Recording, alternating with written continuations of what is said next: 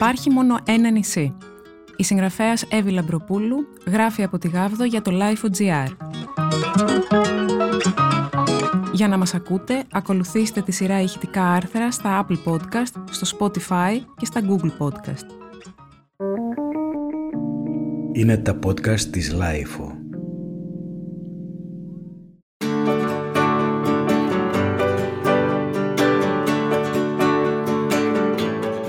Φέτος υπάρχει μόνο ένα νησί. Είναι συνοστισμένο, άγριο, μακρινό, ανοιχτό. Είναι εκεί κι αυτός. Όλα τα άλλα νησιά είναι δωματιούχα, φοβισμένα, κλειστά. Φέτος ήθελα να ψήνομαι στην άμμο σαν ταυτό πασχαλινό κατσίκι, να ξυπνάω με αντιλιά, να φορτίζομαι στη μεγάλη μπαταρία της γης, να βουτάω στη θάλασσα free call, ελευθερόκολλη, όπως λέγαμε στη Δονούσα. Να ξαναδοκιμάσω ελεύθερο για πρώτη φορά μετά τη Δονούσα, όπου ξενυχτούσα και ο τυροπιτάς με ξυπνούσε χαράματα. Φέτος θα τον μπορούσα, γιατί αυτός μου άλλαξε τον ύπνο με υπομονή, κατάφερε να κοιμάμαι βράδυ, να ξυπνάω πρωί. Δεν είμαι πια νυχτοπούλι. Οραματίσου τον και θα βρεις άλλον, καλύτερο, είπε η ροζ γκουρού γειτόνισσα που έχει μια ροζ απάντηση για όλα. Λες και το να ερωτευτείς είναι σαν να χώνεις το χέρι σου και να βγάζεις από τη σακούλα ένα Τζον Τζον. Με τις σωστές προδιαγραφές αυτή τη φορά. Ψυχολογική σταθερότητα, ύψος. Άμα τα παραγγείλεις σωστά στο διαλογισμό, έρχονται. Έλα όμως που έτσι τον διάλεξα. Να φρικάρει όταν είσαι κρύα, να παγώνει όταν είσαι ζεστή, να σε λατρεύει μέρα παραμέρα. Ποια θα μου αρκούσε. Έτσι ήταν τα πράγματα, τι να κάνεις. Δεν είχαμε όλοι ευτυχισμένα παιδικά χρόνια, ούτε εγώ. Οπότε χωρίσαμε ένα μήνα μετά την ισοπεδωτική αθηναϊκή καραντίνα που τη ζήσαμε σαν πόλεμο.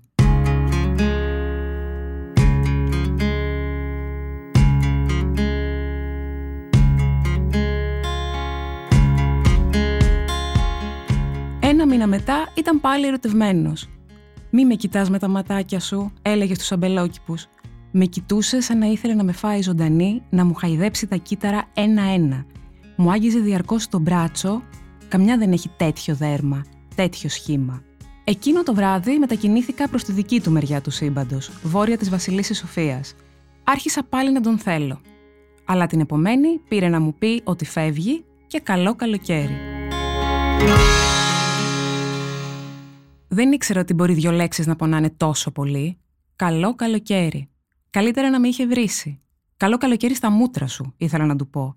Και να πετάξω τα ρούχα του από τον τέταρτο. Δεν ήθελε να τα πάρει όταν συναντηθήκαμε. Το μόνο που ήθελε να πάρει ήμουν εγώ, αλλά είχα θυμό. σω είναι καλύτερα έτσι, είχε πει, και με καλό καλοκαίριασε.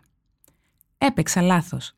Πήγα στη Χαλκίδα στη μάνα μου, πήγε στο πιο ειδονιστικό νησί του Αιγαίου.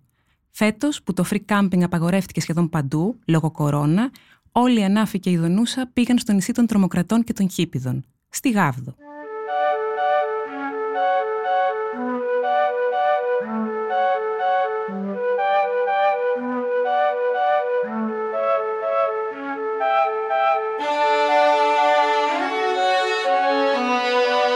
Το πρώτο τηλεφώνημα ήταν από τη χύπικη παραλία, τον Αϊγιάννη. Αυτοί οι χύπηδε δεν είναι και πολύ χύπικοι. Είμαι μόνος. Εδώ θέλει να έχεις παρέα. Έστεσα του διάολου τη μάνα. Μοναξιά και ομορφιά. Εσύ θα τρελαινόσουν, θα πάθαινες στην πλάκα σου. Θα ζηλέψεις άμα σου περιγράψω το χρώμα της θάλασσας, την απέραντη άμμο. Πω πω, δεν έχω ξαναδεί τόση άμμο στη ζωή μου. Μιλούσε σαν να ήθελε να πάω, αλλά δεν το διατύπωσε. Μπήκα στο ίντερνετ. Ο Αϊγιάννης ήταν στάρ στις δύο top παραλίες του κόσμου μαζί με μια παραλία στη Χαβάη. Ήταν στη Χαβάη, ήμουνα στη μάνα μου που ρωτούσε κάθε τόσο εκνευριστικά αν θέλω λαβράκι ή μπάμιες. «Θέλω άμμο», της είπα. Η Γάβδος φάνταζε πια όπως το διαφημιστικό της Ευρώπης στα μάτια των Αφγανών. Παράδεισος. Ήμουνα έτοιμη να ξεκινήσω ένα μακρύ ταξίδι με λαθρεμπόρους, πλοία και δύσκολες διανυκτερεύσεις για να την αντικρίσω. Στο επόμενο τηλεφώνημα είπε ότι πήρε μέρος στα καλυστία αντρικής αντικειμενοποίησης και βγήκε 16ο. Οι άντρες περπατούσαν γυμνοί μπροστά από καμιά τριανταριά γυναίκες. Αυτός περνούσε κατά λάθος, γυρνώντας από τους αμόλοφους, αλλά τον φώναξαν πριν προλάβει να εξαφανιστεί. Οι γυναίκες σχολίζαν τα ψωμάκια στη μέση του. Κάποιοι είχαν κόλλους πιο πεταχτούς. Έχει κάτι ντούκια 20χρονου εδώ πέρα, είπε. Αυτός ήταν 38. Υπήρχε κατά τη γνώμη του κάποιο ageism στα καλυστία, ageism στα καλυστία. Πού ακούστηκε, είπα.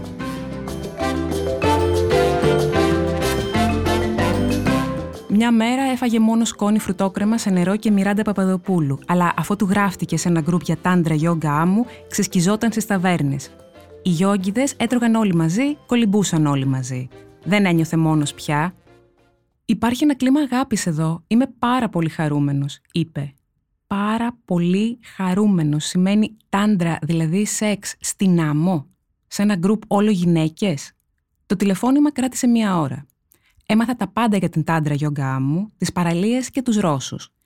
Οι Ρώσοι που έκτισαν σπίτι εκεί έχουν μια επιστημονική πατέντα για ζεστό νερό, ο Αϊγιάννης Ταβέρνες, το Σαρακίνικο Φασαρία και βλέπει συχνά να περπατούν άνθρωποι τσίτσιδοι από τη μια παραλία στην άλλη.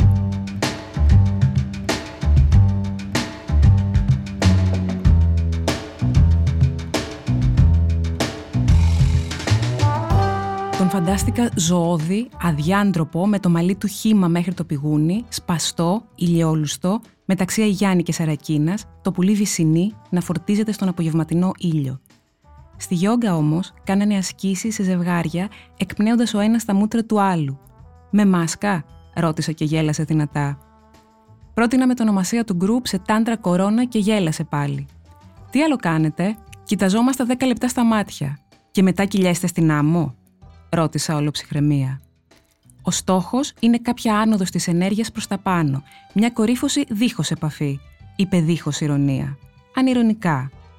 Κορύφωση, έτσι μιλάς τώρα, έλα να κορυφώσουμε. Αστιεύτηκα, αλλά δεν απάντησε. Και με ποια εξασκήσε, ρώτησα. Τυχαίο άτομο. Άντρας, γυναίκα, παιδί. Είπε ότι θα με ξαναπάρει σύντομα.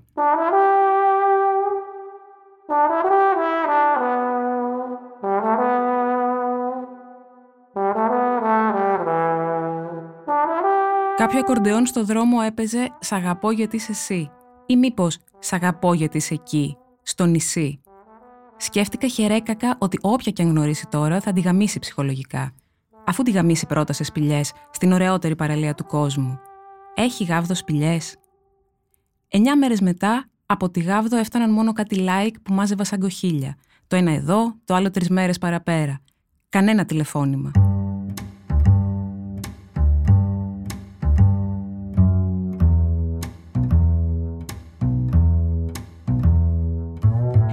Πράγματα γύρω μου άρχισαν να διαλύονται, οι άνθρωποι να ξεθοριάζουν, η άμμος του ευωικού να φαίνεται λίγη, όχι πια αρκετή. Η τηλεόραση μιλούσε για τον κορονοϊό που αφήνει κουσούρια στην καρδιά. Τον φαντάστηκα με μαλλιαρές φουντοτές σαν εμένα να περπατάνε γυμνοί στην Αφρικάνικη σαβάνα. Και έκλεγα μέσα στη θάλασσα καθώς κολυμπούσα, στο μήλι που κάνω καθημερινά μέχρι τα βράχια. Τα δάκρυα έτρεχαν στο νερό σαν πυκνές ψυχάλες που δεν επηρέαζαν τη στάθμη της θάλασσας ή των υπόγειων ρευμάτων της. Έκανα κάθετες παύσεις μέχρι να περάσουν οι λιγμοί και συνέχιζα το οριζόντιο κλάμα. Φαίνεσαι χάλια σήμερα, είπε η Αμαλία η ψαράς. Κολυμπάω και κλαίω, είπα. Κολυμπάω και κλαίω, έφτεξα σου λέω. Γινόταν καλό σκυλάδικο. Το Σεπτέμβρη δεν θα την αγαπάει. Τον Σεπτέμβρη δεν θα τον αγαπάω. Σκέφτηκα πριν κοιμηθώ και ηρέμησα κάπως. Μπορούσα να πάω στην Ίσυρο, στην Αμοργό, αλλά δεν είχε απέραντη άμμο υπήρχε μόνο ένα νησί. Το βράδυ στην ταβέρνα ήταν και ο Βίτα, που ζει στη Θεσσαλονίκη. Μου έφερνε μπύρες, προσοχή, ατάκες. Με ακολούθησε έξω στο δρομάκι.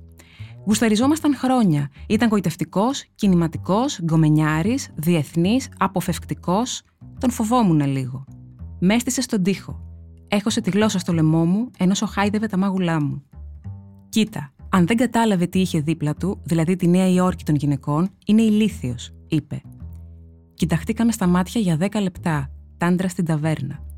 Ένιωσα μια ενέργεια ζεστή από την ειδική περιοχή προς το στέρνο. Μια διάθεση κορύφωσης. Πάμε στη Σαμοθράκη, είπα. Υπάρχει και η Σαμοθράκη.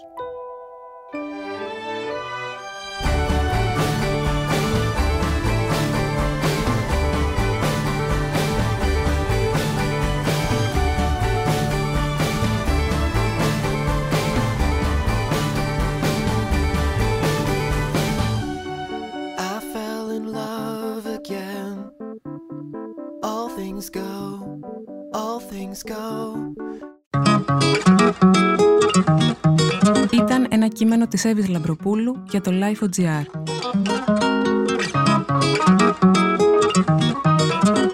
Τα podcast της LIFO ανανεώνονται καθημερινά και τα ακούτε μέσα από το LIFO.gr ή τις εφαρμογές της Apple, του Spotify ή της Google. Κάντε subscribe πατώντας πάνω στα αντίστοιχα εικονίδια για να μην χάνετε κανένα επεισόδιο. Είναι τα podcast της LIFO.